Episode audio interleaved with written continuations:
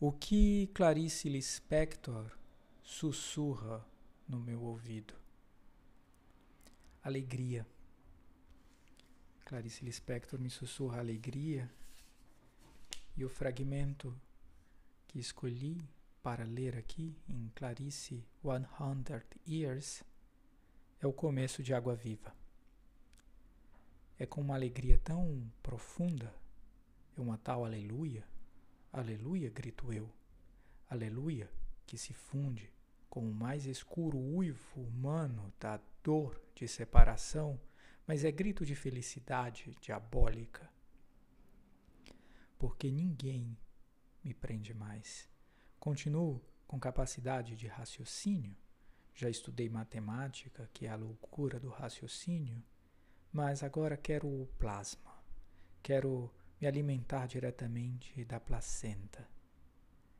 Tenho um pouco de medo, medo ainda de me entregar, pois o próximo instante é o desconhecido. O próximo instante é feito por mim ou se faz sozinho? Fazemo-lo juntos com a respiração e com uma desenvoltura de toureiro na arena. Em seguida,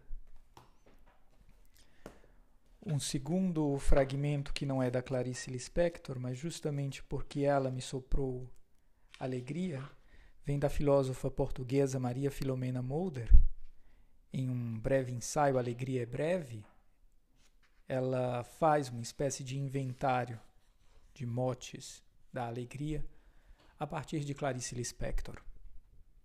Leio a segunda, forma de alegria, animalidades. Descobrir que o corpo é um dom. Saber isso sem esforço como o gato ao sol, o que é equivalente a tornar-se real.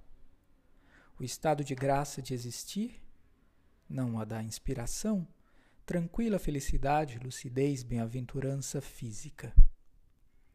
Não é um êxtase, não precisa de mediadores, maravilhosos fossem eles, anjos.